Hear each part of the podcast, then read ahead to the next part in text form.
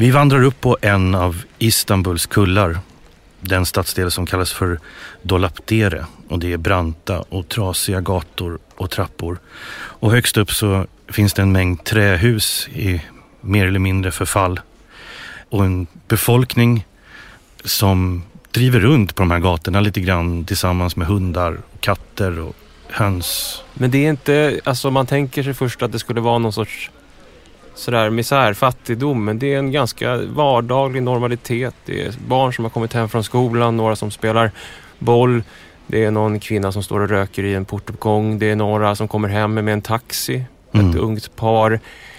Vi har ju tidigare bara sett den här stadsdelen från motorvägen. Den avgränsas av ett stort blått plåtstaket som är ett tecken på att den snart kommer att bli demolerad och riven av ett statligt bostadsbolag. Det är stadens förändring på något vis som de här blåa staketen som vi ser lite överallt eh, visar på. Eh, det kallas för Urban Renewal. De här backarna med tupparna med de här barnen som leker, eh, kvinnan som röker och hon som kommer fram till oss och säger att ska inte ni vara vid Haga Sofia egentligen? Alla de egentligen är eh, så att säga, deras bostäder och deras stadsdel är snart borta. Hagia Sofia vi förstår inte faktiskt egentligen om hon berättar om det vackraste som finns att se i Istanbul eller just är på väg att köra bort oss dit vi kanske egentligen borde befinna oss för ingen kan gå så vilse. Vi är många kilometer bort ifrån turiststråken och har vandrat i timmar genom de mest vardagliga av stadsdelar i Istanbul och grannskap i den här oöverskådliga stadskroppen. Och det är fredag eftermiddag och klockan är tre och helt plötsligt så bara bryter den här fredagsböns ljudmattan ut och lägger sig över hela staden.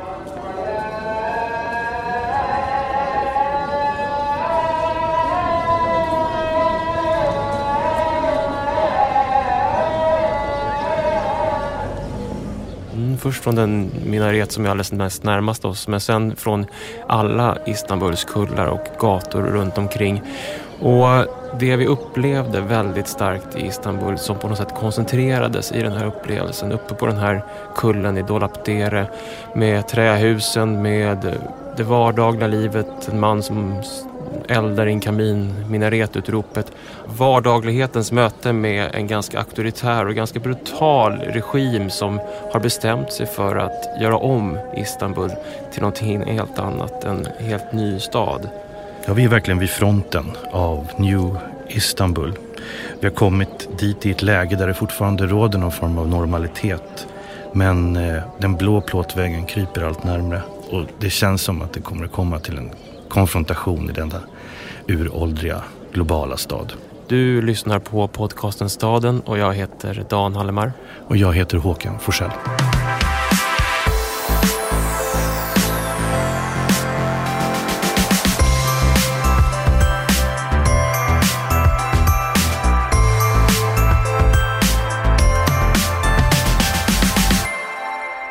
Det här avsnittet av podcasten Staden kommer alltså handla om Istanbul, men inte bara det här avsnittet utan även nästa.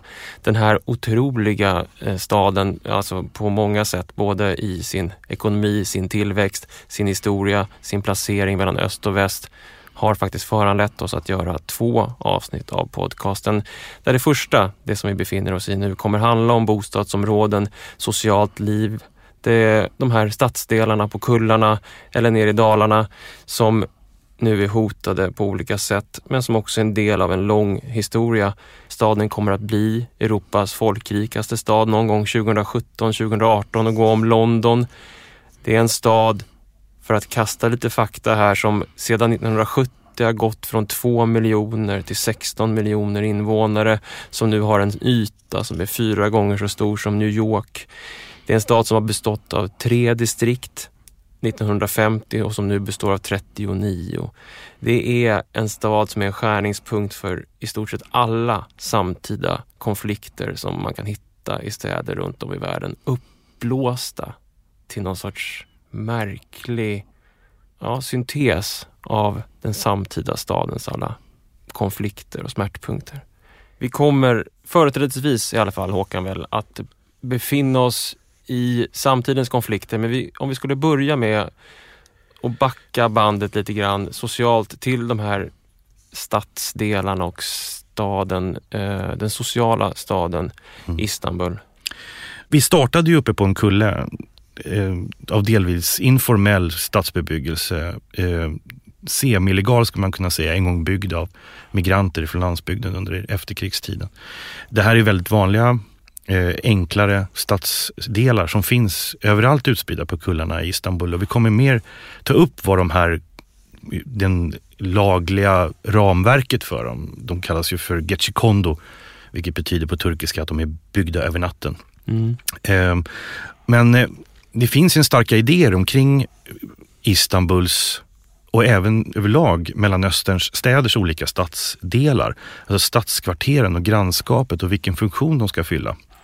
Eh, ett centralt begrepp eh, när det gäller historien omkring den minsta administrativa och liksom sociala enheten i en stad som Istanbul heter ju Mahalle. Det är det som är stadskvarteret eller grannskapets administrativa namn. Och de här Mahalle, alltså grannskapet, kunde bestå av väldigt, kunde vara sammansatta på väldigt olika sätt. Den kunde bestå av människor som hade kommit från samma by på landsbygden. Men de kunde också bestå av helt olika etniska och kulturella grupper och då inte minst just i Istanbul. Där var det mer vanligt att en mahalle innefattade både judar och kristna och muslimer som levde tillsammans. Ehm, man levde under vissa lagar och restriktioner under en väldigt lång tid eh, som tvingade den lokala befolkningen att, så att säga, agera tillsammans. För i grunden låg en uppfattning om att stadskvarteren, det här grannskapet, hade ett kollektivt ansvar för det sociala livet som mm. bedrevs där. Men också då baksidan är att man hade också en kollektiv skuld ifall någonting gick fel. Alltså invånarna hölls gemensamt ansvariga för sina handlingar. Eh, och de blev så att säga väktare för varandras moral och uppförande. Eh, kunde man inom en mahalle, som ofta då styrdes av i äldre tider, under osmansk tid på 14 till 1600-talet till, till, exempel, styrdes av eh, präster eller imamer eller rabbiner tillsammans. Kunde man inte komma till rätta med vissa problem, då hade den centrala staten rätt att gå in och lösa lokalsamhällets bekymmer. Men från början var tanken att man skulle försöka lösa det på på egen hand. Det är som en sorts extended family. Om man får säga det. Ja men precis och det är lite grann det, det var ju en uppfattning som vi råkade på. Eh, återkommande. Alltså att det fanns en idé hos människor idag i Istanbul som är kritiska till den formen av stadsutveckling som sker på bred front som vi också antydde, där många människor trängs bort ifrån sina gamla inbodda kvarter. Det finns en idé om att det verkliga Istanbul, det är just en blandad stad. Alltså som i stadsrummet innefattar en mängd olika människor som fyller en mängd olika funktioner. Där de har överlappande socialstrukturer. Eh, och människor kan liksom så fylla i som en organism olika arbetsuppgifter och olika sociala roller. Och det kommer ifrån den här eh, Mahalle-idén, alltså om det kollektivt gemensamma som nu är på väg att, att upplösas, i alla fall hotas allvarligt skulle man kunna säga. Ja, för att just nu så befinner sig eh, ju Istanbul i ett läge där eh, egentligen Turkiet Eh, delvis naturligtvis i ett läge där eh, premiärministern, tidigare premiärministern och numera presidenten Erdogan har initierat en storskalig förändring av eh, egentligen alla Turkiets städer, men det kanske blir allra tydligast i Istanbul. Det är eh, en eh, storskalig förnyelse som, som man använder för att lösa urbaniseringens problem. Mm. Eh, jag läste forskare nu som skriver om det här, det som händer i Istanbul, de kallar det för urbicide, alltså urban förstörelse. Eh, mm, genom slags mord nästan. Ja, nästan som, det kommer från genocide. Mm. Det, det, är alltså en, man förnyar, man förstör, förnyar genom att eh, förstöra. Eh, och eh, Egentligen så är det en typ av urbana förnyelseprocesser som förvandlar stadsdelar Eh, till platser för investeringar, eh, utesluter och avhyser låginkomsttagare. Eh, men också, det är kanske det som kopplar till det här Mahalle-begreppet. Det finns i den här förändringen, det här blåa plåt eh, muren eller plåtgränsen som vi beskrev i början, som så att säga är fronten för, på ena sidan så är allting avrivet och på andra sidan väntar det på att rivas av. Mm. Man förstör ju den, eh, det kollektiva minnet på något vis. Det är det som står inför för, för rivning och eh, man, man konstaterar att det finns alltså en miljon eh, invånare i Istanbul som står inför hotet att tvångsvräkas ifrån sina bostäder Mm. precis just nu. Mm. Eh, Så att det är en, den här gränsen, den urbana förändringsgränsen drar in mot Istanbul med en, nästan en naturkatastrofs styrka precis just nu. Vi märkte ju att det är vissa områden som är mer utsatta än andra och det handlar ju som oftast om de socialt och ekonomiskt svagaste grupperna som blir måltavla först för förändringarna. Men inte heller det här är ju någonting helt nytt i Istanbul, eller hur? Nej, det, det är det faktiskt inte. Eh, det, när man tittar lite grann i historien så finns det just en, man säga, en lång tradition av att tvångsmässigt flytta runt människor. Och det är ju också för att vi har att göra med ett samhälle som har en stark auktoritetstro, alltså en stark auktoritär historia. Eh, och eh, eftersom den nuvarande alltså, nyislamska regimen också lutar sig väldigt mycket på glorifierande bilder av liksom, den sultanens tid och den osmanska storhetsperioden så att säga mellan 1400 till eh, slutet av 1600-talet ungefär. Det är, det är de bilderna som ständigt åkallas när Istanbul återigen ska bli liksom den, den stora drivande staden och det är de eh, makthavare som politiker idag gärna vill anspela på och uppkalla både broar och motorvägar efter. Så kan man i alla fall titta på att den här, eh, det här sättet att behandla människor ifrån en central stat är återkommande i det Osmanska riket och sedermera också i Turkiets historia. Redan på 1700-talet så det fanns en ganska kraftig inflyttning från landsbygden på 1700-talet just för att även om det Osmanska riket började sakta blomstra av så att säga vid den tiden så var problemen på landsbygden så stora så att man fick en ganska okontrollerad migration in till Istanbul. Så mycket att eh, Eh, sultanen och eliten krävde helt enkelt av imamerna som chefer för de här mahalle-kvarteren att identifiera migranter som hade nyligen kommit och att de skulle kunna arresteras och bli förhörda om motivet till varför de hade dykt upp i Istanbul. Och de som inte hade ett acceptabelt svar på varför de helt plötsligt hade blivit stadsbor, de skulle både bestraffas och sen avvisas på livstid från staden. Eh, osmansk befolkningspolitik var överhuvudtaget väldigt brutal. Alltså den, är ju, den kunde ibland handla om att precis motsatta aktioner också. Att man tvångsförflyttade människor in i städer när man behövde ar- dem för arbete. Till exempel just lantarbetare eller soldater. Eller man plockade ut straffade fångar från fängelse för att utföra liksom större byggnadsarbe- upprensningsarbeten och byggnadsverk och så. Så att befolkningen kunde skyfflas runt en hel del. Det här återkom, jag kan ta flera exempel, jag ska bara ta en som hör med den moderna tiden att göra och det är från 1860 och 70-talet då delar av Istanbul moderniserades enligt en västerländsk modell. Alltså det var västerländska företag, vi kommer att prata om det lite mer sen, som stod för vattenledningsinvesteringar, för spårvagnarna, för eh, en del annan nödvändig infrastruktur. Och de stadsdelarna till exempel där vi bodde då, eh, Bejuglo, som då hette Pera och en annan stadsdel längs med Bosporen som hette Besiktas. De eh, rensades bort för enklare människor, fiskare och liknande, det här norr om Gyllene hornet. Just för att det var de delarna som eliten nu valde att börja bosätta sig i. Man flyttade från det här Topkaj, gamla Topkaj-området eh, upp längs med Bosporen. Och då gjorde man en liknande form av upprensning och såg till att de fattiga flyttade ifrån eh, de delarna av staden som började bli mer uppvärderade. Så att det här är en återkommande berättelse om, om att just skyffla runt människor. För det är ju någonting som är slående när man kliver ner i Istanbul nu 2015, eh, tycker jag, när vi är där. Det är ju att sättet som den här urbana förnyelsen sker på är så ja, auktoritär och så brutal att man nästan förväntar sig att folk skulle, jag menar, ställa sig upp och, och protestera. Men vi, det var ju många som vi träffade där som också sa att det finns en idé om det hopplösa i att vända sig mot den auktoritära staten så att säga. För att det, det är så att säga, de kommer ändå att göra det här. Det finns ändå en sorts oundviklighet i det här. Så det gäller att bara navigera i den här oundvikligheten Mm. för att överleva på något vis.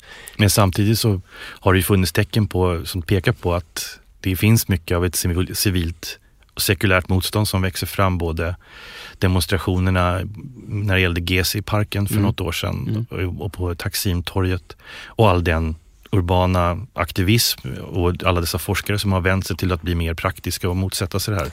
Verkligen. En tydlig tecken, alla de som vi träffade inte minst. Verkligen. Men, men, men, eh, det var ändå inte, alltså det är sällan man står inför en sån tydlig, eh, vad ska man säga, urban förändringsfront som ändå tycks nästan vardaglig och självklar på något märkligt sätt. Mm. Vi beskrev ju ett Istanbul som är eh, den snabbaste växande staden i Europa. Det är en, en boomande ekonomi och det är en ekonomi som i stort sett är formad kring just eh, byggande och eh, bostäder och infrastruktur av olika slag. Och det är där man hittar också orsaken till de här eh, urbana förnyelseprocesserna. Vi träffade ju bland annat när vi var i Istanbul eh, dokumentärfilmaren Imre Asem och eh, producenten Gaye Gunay som ju båda har arbetat med filmer som beskriver den här förändringen av Istanbul och dess följder så att säga nere på gatunivå. Och eh, de förklarade för oss att det är så stora investeringar som finns nu på global nivå eh, från utlandet i Istanbul, att de investeringarna har sipprat ner och blivit liksom ett drivkraft för den här stadsbyggnadspolitiken som finns. Regeringen tvingas att fortsätta med stora projekt för att underhålla det här globala kapitalet, så att säga, investeringar i mm. Istanbul. Mm. Mm. Man, man, man har liksom skapat en en, en, stad som bygger på byggproduktion, en produktionslinje som måste fortsätta producera nya bostäder. Det står idag 800 000 tomma bostäder i Istanbul mm. som har byggts, de allra flesta av dem, av en statligt mass housing-bolag. Eh, och man måste alltså skapa en sorts efterfrågan på de bostäderna samtidigt som man får fler investerare att investera i, i, i den inre delen, den historiska delen av staden. Och eh, det finns ju flera sätt att göra det där på. Eh, vi kommer i nästa avsnitt att prata om de stora megaprojekten som man gör för att få igång ekonomin och få hålla den rullande så att säga. Mm. Mata det här omättliga eh, eh, maskinen som ska, som ska hålla igång och producera eh, ny ekonomi i Istanbul. Men också de här förnyelseprojekten. Eh, de här rivningarna och, av stadsdelar och nya bostäder är en del av det här. Imre beskrev det som att man säljer två hus i ett. Det vill säga man går in i en stadsdel, som i Dolapdere till exempel, som vi beskrev, eller någon annan stadsdel i den historiska delen av Istanbul. Man köper ut de som bor där och river huset. Då är det kanske fyra familjer som bor i det huset och sen får man dem, eller tvingar dem på något sätt att flytta ut till de nybyggda bostäderna. De, får, man får, de använder ofta den pris, det, det de fick betalt för sitt gamla hus som en insats i det nya, alltså mass bostadshuset som man flyttar, flyttar till då, ofta ganska långt bort ifrån stadskärnan. Ja men exakt. Och på den här platsen där den här bostaden då stod, som man nu river, så bygger man nu ett nytt ganska exklusivt boende som man kan sälja på den internationella marknaden. Och på det sättet har man så att säga försörjt den här eh, produktionsmaskinen eh, med, med folk som flyttar in och flyttar ut och köper och handlar i det här. Men det behövs ju lagar för det här. Mm. Och det var det jag tyckte var så intressant i Istanbul, apropå det här med, med, med auktoritet och det här som du beskrev, hur, hur man har tvångsförflyttat folk. Mm. Det är liksom hur det är en statlig politik som kliver ner på gatorna i Istanbul och gör den här förändringen med hjälp av lagar, helt enkelt. Nya lagar som man använder för att iscensätta och genomföra den här politiken. Mm. Ja, för det har ju varit i flera sekvenser så har det ju kommit nya lagar det började redan 2005 med att det kom en lag som föreskrev skulle skydda den historiska bebyggelsen i centrala delar av Istanbul. Men så som den var formulerad så var det i stort sett fritt fram att bedöma ett, en fastighet som undermålig och därmed blåsa ut den och förändra allting inuti den och inklusive då förflytta de som bodde där. Eller att riva den helt enkelt för att det var också tillåtet att riva och bygga repliker på de här husen in, i de gamla stadsdelarna. Bevarande genom förnyelse var eh, den lagens liksom kärna. Ja, det är en härlig liten knorr på den. Den stora förändringen lagstiftningsmässigt som blev som allövergripande, det var ju det som skedde 2012 då det kom en lag om förändring för områden som var, stod under hot att drabbas av katastrof, naturkatastrofer och framförallt jordbävnings katastrofer. Jordbävningslagen Mm. kallade folk den för. Och det betyder helt enkelt att myndigheterna eh, kunde bedöma att du hade ett hus som riskerade att inte stå kvar ifall det kom en jordbävning. Mm. Och därför kunde ditt hus och ditt kvarter och liknande exproprieras och eh, helt enkelt eh, du blir vräkt. Mm. Det här är ju väldigt svårt att säga någonting emot. Det, det är någon slags all inclusive, du kan göra nästan vad som helst med en sån lag. Ja, men den här lag 6306 som den heter är, är ju den presenterades av eh, premiärminister Erdogan eh, i oktober eh, 2012 där han eh, då symboliskt tryckte på en knapp som sprängde ett hus eh, inför medias, eh, i, i medias På närvaro. riktigt då? Eller liksom? Ja, just det. Verkligen? Ja, det var ett hus som var klätt i ballonger. Han trycker på en knapp och så spränger han huset och sen så säger han eh, då “Making slums history” var så att säga sloganen som han använde. Eh, och han säger då “Vi vill inte förstöra hem, vi vill bygga säkrare hem”. Mm. Och eh, det märkliga med den här lagen, som ju är ett sorts undantagstillstånd, Ja. den, det går ju som du säger inte längre att argumentera, men du kan inte ta mitt, mitt hem, jag bor ju här. Ja, men ditt hem kommer förstöras om det blir en jordbävning. Vi måste ta ditt hem, för annars så kan du dö. Mm. Det är att den är så slumpartat eh, använd. Och det där gör ju att, naturligtvis att konspirationsteorier och diskussioner uppstår. Men vänta, vilka områden är det som pekas ut Mm. för att vara riskområden för katastrofer? Mm. Jo, områden som av olika anledningar egentligen inte är önskvärda eller ekonomiskt hållbara eller nödvändiga i staden så som man betraktar den helt enkelt. Ska vi göra så här att vi, vi tar och vandrar Mm. till två av de områdena som, och ser hur de har blivit drabbade eller underkastats den här formen av urbanisering och förändring just eh, under de senaste åren.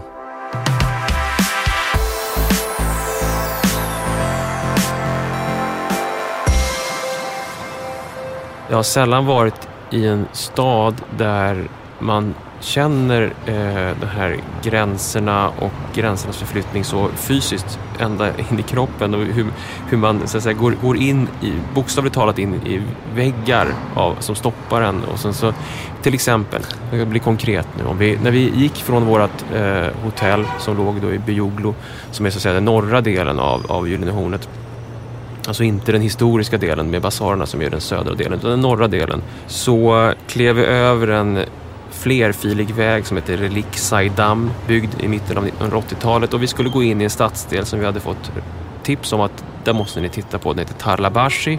Den är byggd på 1870-talet som en del av utvidgningen av den här Bioglo-stadsdelen. Den bara- är också väl, den är byggd i, ska man säga, den är väldigt småskalig från början. Den Mm. byggd i smala fyravåningshus, familjehus egentligen. Mm. Också av greker och armenier Mm. från början som också huvudsakligen höll på med möbeltillverkning i slutet på 1800-talet. Som liksom en liten medelklassområde. Ja, och Tätt eh, dock. Verkligen. Och vi ska kliva in i den här stadsdelen. Och eh, bakom busshållplatsen där som, som, som är längs den här flerfiliga vägen så är det bara ett plåtstaket eller plåtmur igen. Mm. Eh, en vakt som stoppar och säger här kan ni inte gå in. Eh, och vi tittar in bakom det där och då ser man helt enkelt hur, hur husen är urblåsta. Man ser hur mäklarskyltarna med hur det kommer att se ut i framtiden ser ut. Och vi får promenera längs den här plåtmuren i fyra, fem kvarter innan vi hittar en väg ner och kan svänga ner i det här gamla eh, då 1800, 1870-tals kvarteren Mm. Tarla Bashi. Och eh, vi är ju alldeles i närheten av, av GC-parken och eh, Taksimtorget. Vi är ju absolut mitt i centrala Istanbul fortfarande. Men också mitt inne i en sån här förnyelse, urban förnyelseprocess. Och det blir ganska uppenbart att det är en rätt skitig business när man väl är där. Alltså det är många människor som befinner sig på någon, i någon slags gränsvärld mellan att vara hemlösa och, och satta på undantag i kvarter som de tidigare har bebott. Och den här stadsdelen, Tarlabashi, har ju också en märklig som nästan så att man kommer att tjata ihjäl sig om det ordet i Istanbul. För nästan alla stadsdelar där har sin helt egen säreget snirkliga historia. Ehm, det här var nämligen ett område som en gång tidigare hade blivit drabbad av en stor katastrof och en stor utrensning av befolkningen. Återigen, just för att den var bebodd av huvudsakligen greker i början av 1900-talet eh, som höll på med småskalig tillverkning. Och grekerna hade ju fått tillåtelse att bo kvar i Istanbul efter att det stora befolkningsutbytet skett mellan Turkiet och Grekland när Turkiet blev en, eh, ett nytt land Mm, och det här skedde på 1920-talet, så var det ett undantag och sa att grekerna, och det motivet var på grund av sin känslomässiga koppling till Istanbul, tidigare Konstantinopel, eh, skulle få bo kvar. Men man blev alltså successivt eh, ekonomiskt drabbade, man fick sanktioner på befolkningsgruppen, man var förföljd. Och det här eskalerade då i de, det som ibland kallas för Istanbuls kristallnatt i september 1955 då en turkisk mobb helt enkelt går loss på grekiska hus, grekiska företag, misshandlar greker, eh, fruktansvärda brott, många dör. Eh, det är en eskalation av massa spänningar som finns i området, inte minst den här Cypernkonflikten just då. Och Tarlabashi var så att säga ett, en centralpunkt för den här, för den här pogromen. För det är en, pro, en pogrom vi, vi pratar om. Efter det så, så lämnar stora delar av den grekiska befolkningen i området. Ta med sig sina nycklar. Ta med sig sina nycklar och sina bevis att de en gång har ägt ett hus där, vilket är intressant, får intressanta följder idag. Eh, men lämnar området som sen börjar en ganska snabb spiral neråt i en social status. Det blir ett stadsdel som blir fattig och drar till sig så småningom olika former av flyktingar under 80 och 90-talet. Stora delar kurdiska flyktingar, stora delar av romer. Mm. Eh, men romer som ändå köper hus där och liksom är bosatta, ofta tillhörande liksom olika eh, fasta etablissemang, till exempel inom musik och nöjesindustrin. Ja, men det var ju till Tarlabashi man gick när man skulle ha ett bröllop. Ja, då fick man sina bra eh, romska musiker till bröllopet. Ja, precis. Mm. Så de hade nära till sina jobb, alltså ganska enkla jobb ofta. Men i de välmående kvarteren då i Bojoglo och norrut så kunde man ändå liksom gå dit och ha, man kunde diska, man kunde städa någonstans, man kunde utföra liksom, någon slags nöjesjobb mm. musiker eller dansare, vad som helst. Liksom. Eh, så att det var, det var en intimt beroende mm. av de lite mer välmående kvarteren eh, längs med Bosporen och så Tarlabashi som bara låg då sömlöst andockat till mm. de här områdena. Den här vägen som jag beskrev också som vi gick över, den här flerfiliga motorvägen, eller ja, stora vägen som, som går igenom var ju också en, en del i den här nedåtgående spiralen som gjorde att den ena sidan av det här området ju faktiskt idag är ett blomstrande eh, restaurang och affärskultur medan nu Tarlabash är alltså utsatt för en sån här förnyelse process eh, ganska aggressivt och den som driver den här förnyelseprocessen då det är ett eh, bolag som heter Chalik Holding. Eh, VD för det bolaget är ju mm, president Erdogans svärson. Eh, och det här nya projektet an, eh, ska då, eh, i stort sett så river man allting. Eh, man behåller kanske någon fasad men i princip allting tas ner mm. Och grusas bara och byggs upp igen. Och man kan på hemsidan Tarlabashi 360 läsa om vad den här förnyelsen ska innebära och nu citerar jag här. Man ska andas ny luft med en social förnyelseprocess och levande hus. Det nya Tarlabashi förverkligar en dröm i Istanbul det är inte förstörelse utan ett socialt byggprojekt för att återuppväcka de historiska och moraliska värdena. Det är en eh, Mahali som har drabbats av moralisk skuld uppenbarligen.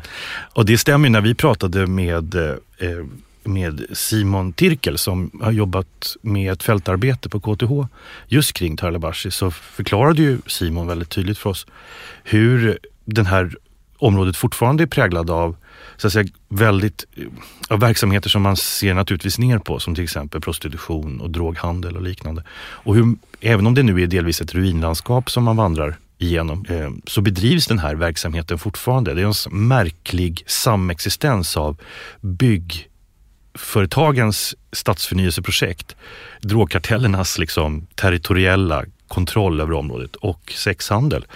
Ehm, så att det här är ju en, det här är ju en väldigt eh, komplex och, eh, och liksom svårgripbar miljö. Ja, men när man går omkring där, det är alldeles uppenbart att när, i de delarna som ännu inte är rivna, i de delarna där man så att säga, som väntar på att rivas, att det är en väldigt attraktiv miljö. Det, alltså I grunden är den ju förfallen och mycket av det beror ju på dess historia av att de ursprungliga ägarna blev utkastade. Mm. Det kom in nya ägare som inte hade varken bevis på att de ägde någonting och heller inte hade möjlighet att av den anledningen att renovera och restaurera de här eh, husen. Och eh, det är en fantastisk miljö. Ja, verkligen. Och den har också, vilket också Simon beskrev för oss, en väldigt stark eh, social, rumslig eh, stadskultur där man så att säga mycket av det sociala livet pågår på gatorna mm. och eh, gränsen mellan privat och offentligt är ganska upplöst. Men om man tittar på det här förnyelseprojektet och det är otroligt intressant eh, så är en av de viktigaste delarna i förnyelsen, i den här urbana förnyelsen, är att skapa en väldigt tydlig gräns mellan det privata och det offentliga. Det vill säga att utplåna den här halvoffentliga karaktären mm. som mycket av den här stadsdelen har. Exempelvis kan man då säga att eh, man beskriver då hur det här ska göras. Eh, för att skapa en säker miljö så ska byggnaderna bara vara tillgängliga från inifrån eh, gårdarna inte från gatan. Man går alltså inte in från gatan utan man går in från gården. Mm. Eh, gärna då genom att man kör bil in i området, parkerar under huset, tar så att säga trapporna eller hissen upp till gården och så går man in i huset inifrån gården så att man skapar en sorts liten eh, gated eh, ja, kultur där inne. Eh, så att man inte interagerar med, med, med, med, grannskapet som helhet utan man skiljer sig, man skiljer bostaden väldigt tydligt ifrån från gatan. Det där är ju på något vis en, en eh, stark bild av också hur, också som en del i den här nyislamska idén om staden. Det finns ju ett drag av att göra en gräns mellan det privata och det offentliga och gärna låta det offentliga vara så lite som möjligt. Alltså egentligen bara vara transportsträckor. Mm. Och det privata ska vara slutet och ska liksom inte, ska inte läcka ut i offentligheten. Så det är helt klart en, denna återigen, denna märkliga hybrid som vi har stött på, nämligen den, liksom, den ny islamska idén omkring ett moraliskt rum och beteende och en nyliberal statsutveckling.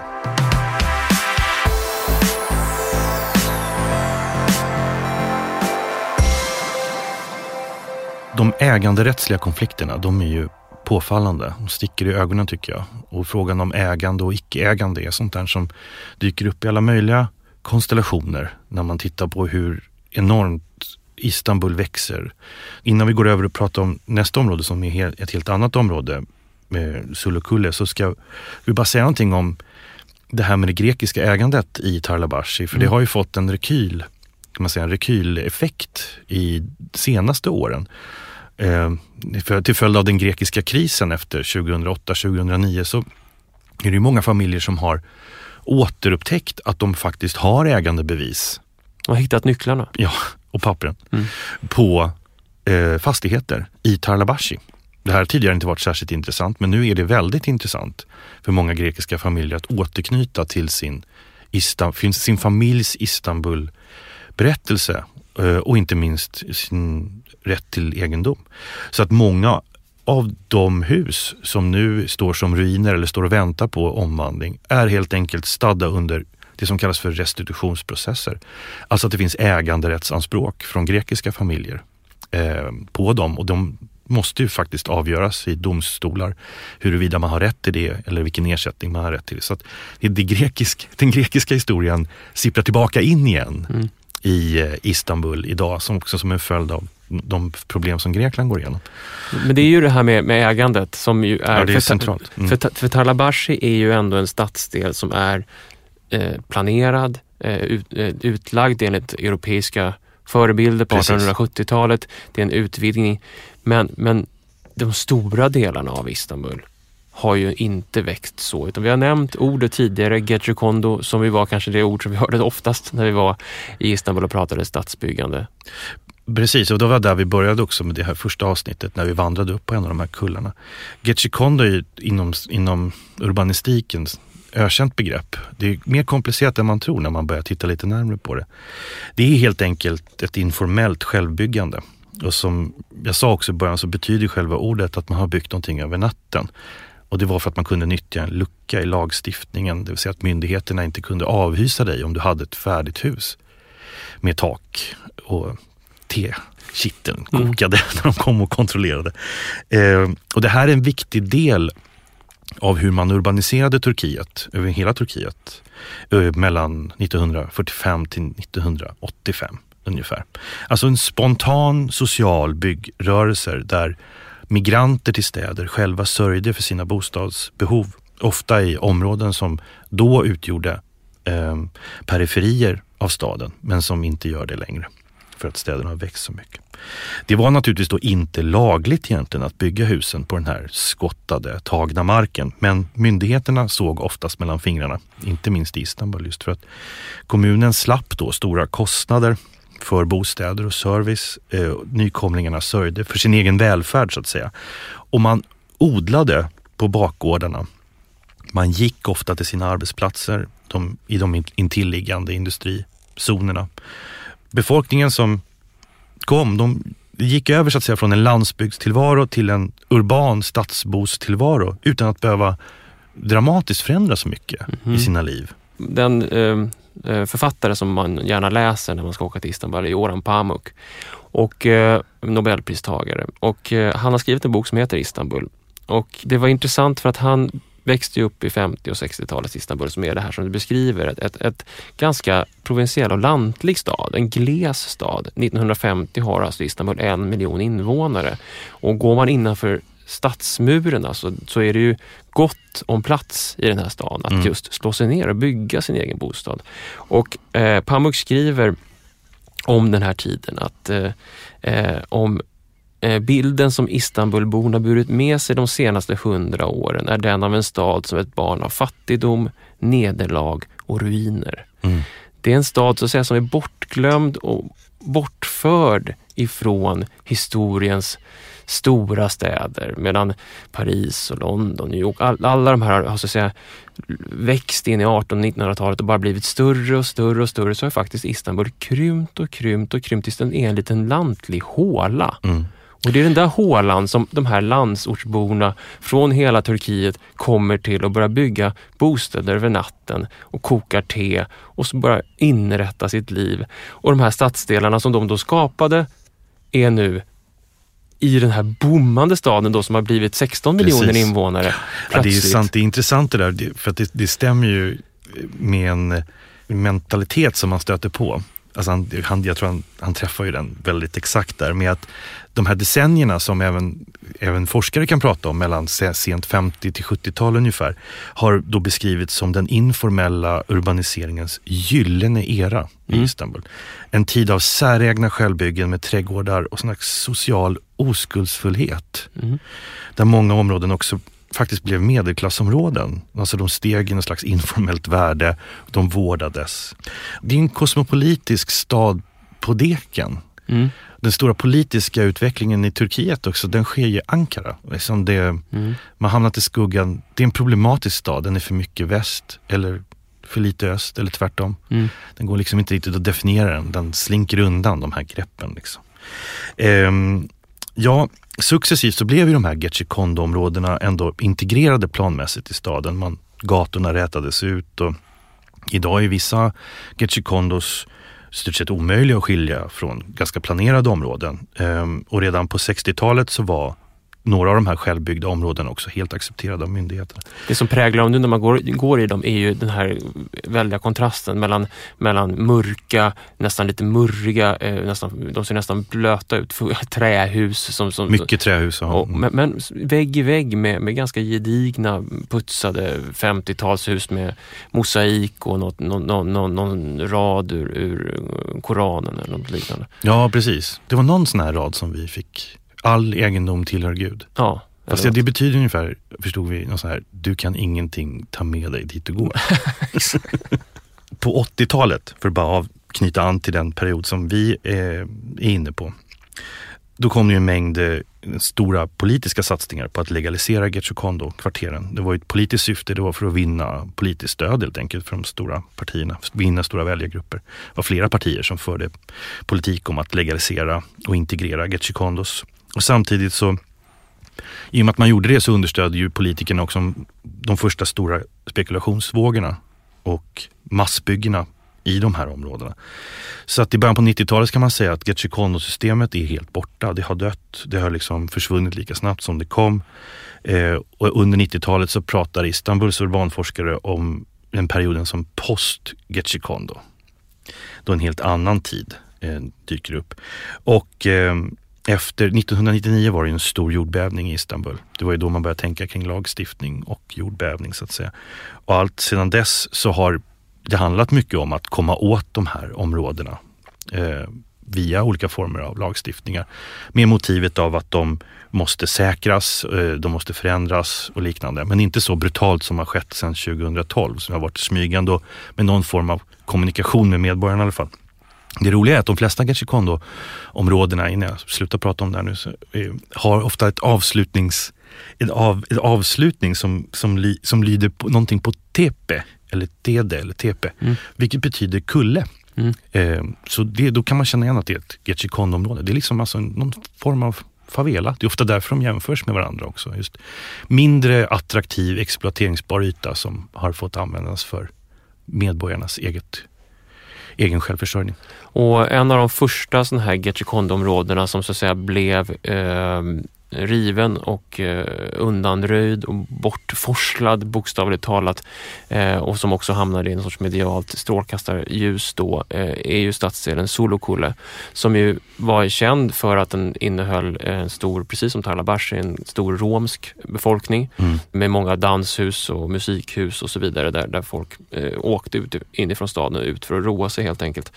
Och om det fanns någon punkt i våran vistelse i Istanbul där den här Urbicide, om man nu ska kalla den för det, den här utrensnings, urbana utrensningspolitiken blev tydlig så var det när vi kom till, eh, till Solukulle. För att mitt i ruinerna av en romsk stadsdel där det fortfarande fanns hus kvar så tronar en taggtrådsomgärdad stadsdel eller kvarter, två, tre, fyra kvarter med grindar dit vi lyckas Snacka oss in. Snacka oss in. eh, först smita in egentligen mm. och sen så snacka oss kvar. Här kan ni ju vänta, frågan vi fick var vilken adress ska ni till? Och oförmögna att uppge vilken adress vi skulle till så var vi ju genast misstänkliggjorda. Då var vi tvungna att förklara vilka vi var. Ja. Och då så får man snabbt göra ett överslag. Då ska man säga, journalister kan vi inte säga att vi är, för då åker vi ut en gång. Vi kan inte säga att vi är historiker, för det är också så här, det kan bli det är en laddad revolver i de där områdena också. Vi säger att vi är arkitekter. Mm. Det är riktigt ofarligt. Och då var de väldigt trevliga mot oss. De säger, ja, men det är ju ni som, som bygger såna här trevliga gated communities. Så välkomna och titta er runt. och eh, den där tystnaden och vakterna där inne, eh, dess kontrast med det som sen fanns runt omkring när man klev ut genom grindarna igen, mötte en man som var på väg in som hade glömt sitt plastkort som öppnade grinden så vi kunde släppa in honom eh, ut i ja, stan igen. Ner mot en gatukorsning där, där plötsligt försiggick liv, där folk mm. handlade och, och, och, agerade, interagerade med varandra och barnen lekte och så vidare och folk drack kaffe.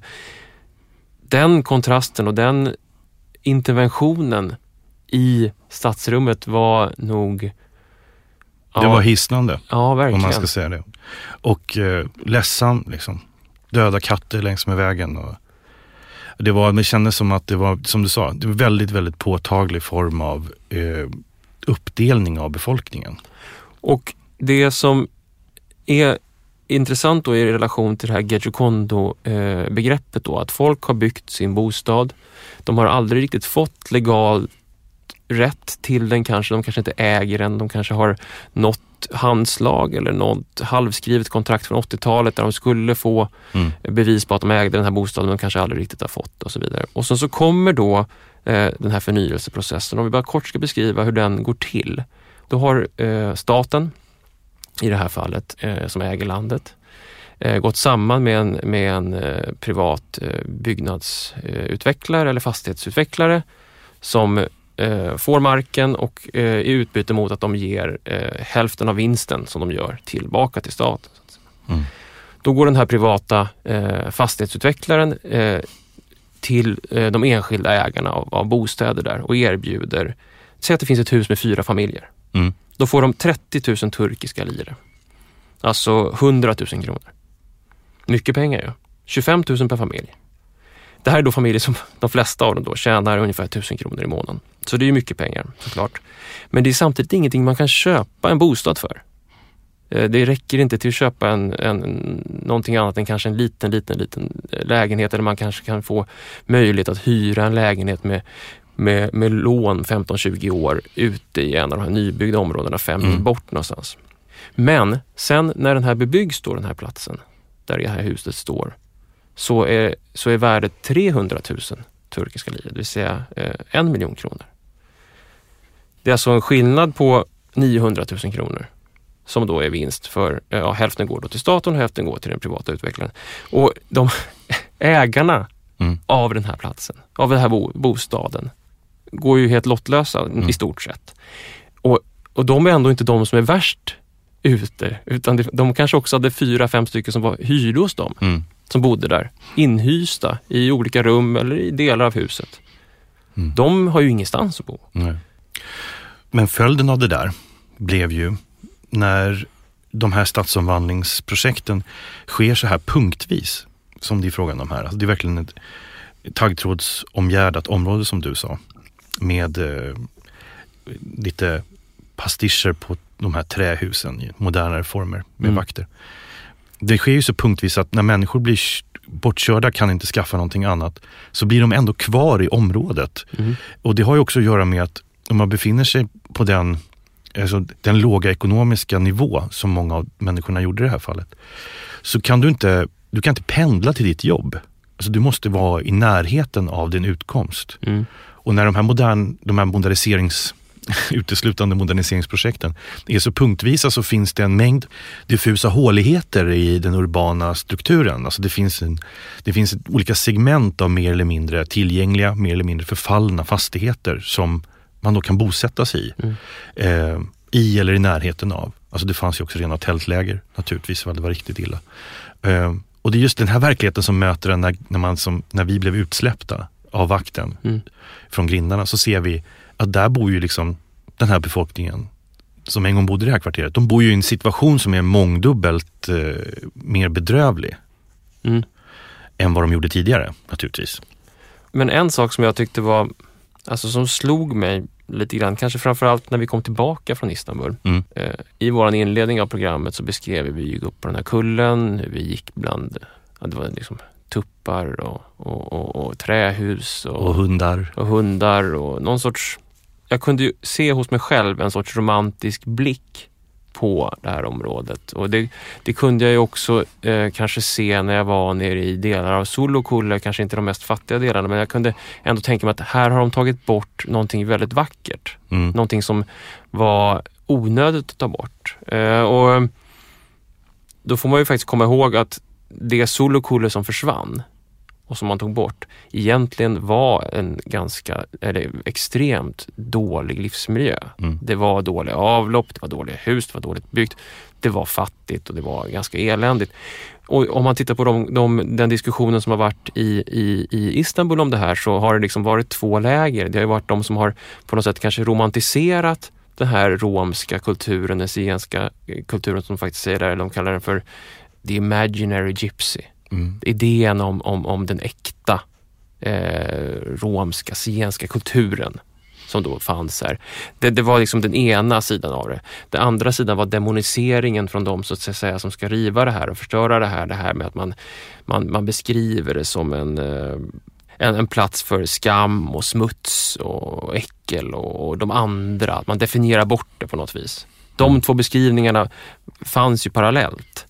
Och bara för att göra en snabb koppling till tillbaka till, till, till det historiska Istanbul så eh, när man läser Orhan Pamuk till exempel så beskriver han ju under 50 och 60 och 70-talet i Istanbul hur man också romantiserar arbetarklassens Istanbul. Det turkiska, äkta, eh, autentiska, arbetande folket i de enkla stadsdelarna i Istanbul. Mm. Det gjordes radiopjäser, eh, så småningom tv-serier, dramatik som handlade om det här pittoreska, enkla, gedigna eh, Istanbul som då var turkiskt. alltid. Mm. Inte, inte... Det känns som att det finns en linje här för att liksom, det är ju det är som att när man så fort man går igenom en kraftig moderniseringsprocess som ibland innehåller de här smärtsamma punkterna också av uteslutande och liknande så, så kastar man en blick tillbaka i tiden och upptäcker någonting som man är rädd att det går förlorat. Mm. För redan när du berättar det här så tänker jag på ytterligare en sekvens längre tillbaka i tiden och det är eh, franska eh, arkitekter på 1880-talet som grundade, de var med och byggde den moderna infrastrukturen i Istanbul. Var med och grundade föreningar för att skydda så att säga den lokala byggnadstraditionen och den här Alltså det är en orientalisering naturligtvis av det turkiska och det osmanska och så, som man var rädd att det höll på att försvinna för att eh, staden för snabbt västifierades. Mm. Alltså för snabbt började likna det Paris. Ja. Mm. Och då är det fransmännen själva som vill skydda eh, Istanbul från det västerländska inflytandet så att säga.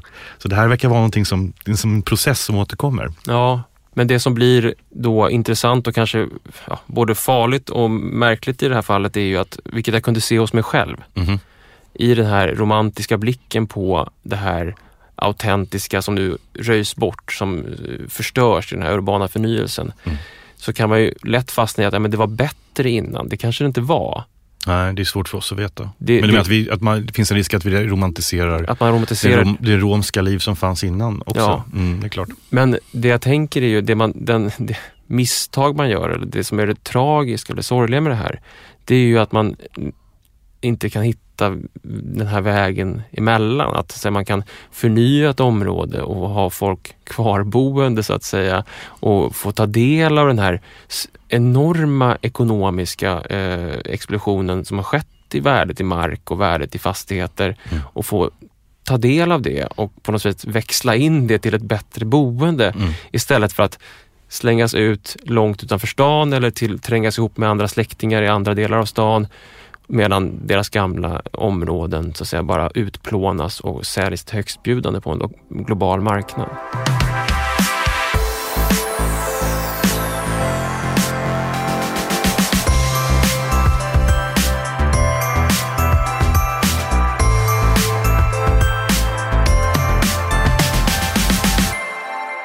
Tack för att ni har lyssnat på podcasten Staden, första avsnittet om Istanbul. Nästa gång kommer vi tillbaka till den här staden som tog oss med storm på väldigt många, många sätt, Håkan. Absolut. Ja, eh, och som faktiskt håller på att ja, nästan äta upp sig själv för att hålla sig själv eh, fet, höll jag på att säga. Podcasten Staden är ett samarbete mellan Sveriges arkitekter och tidskriften Arkitektur. Vi har också glädjen att ha med oss Tengbom som samarbetspartner fortsatt. Det är vi väldigt glada för. Tack för det.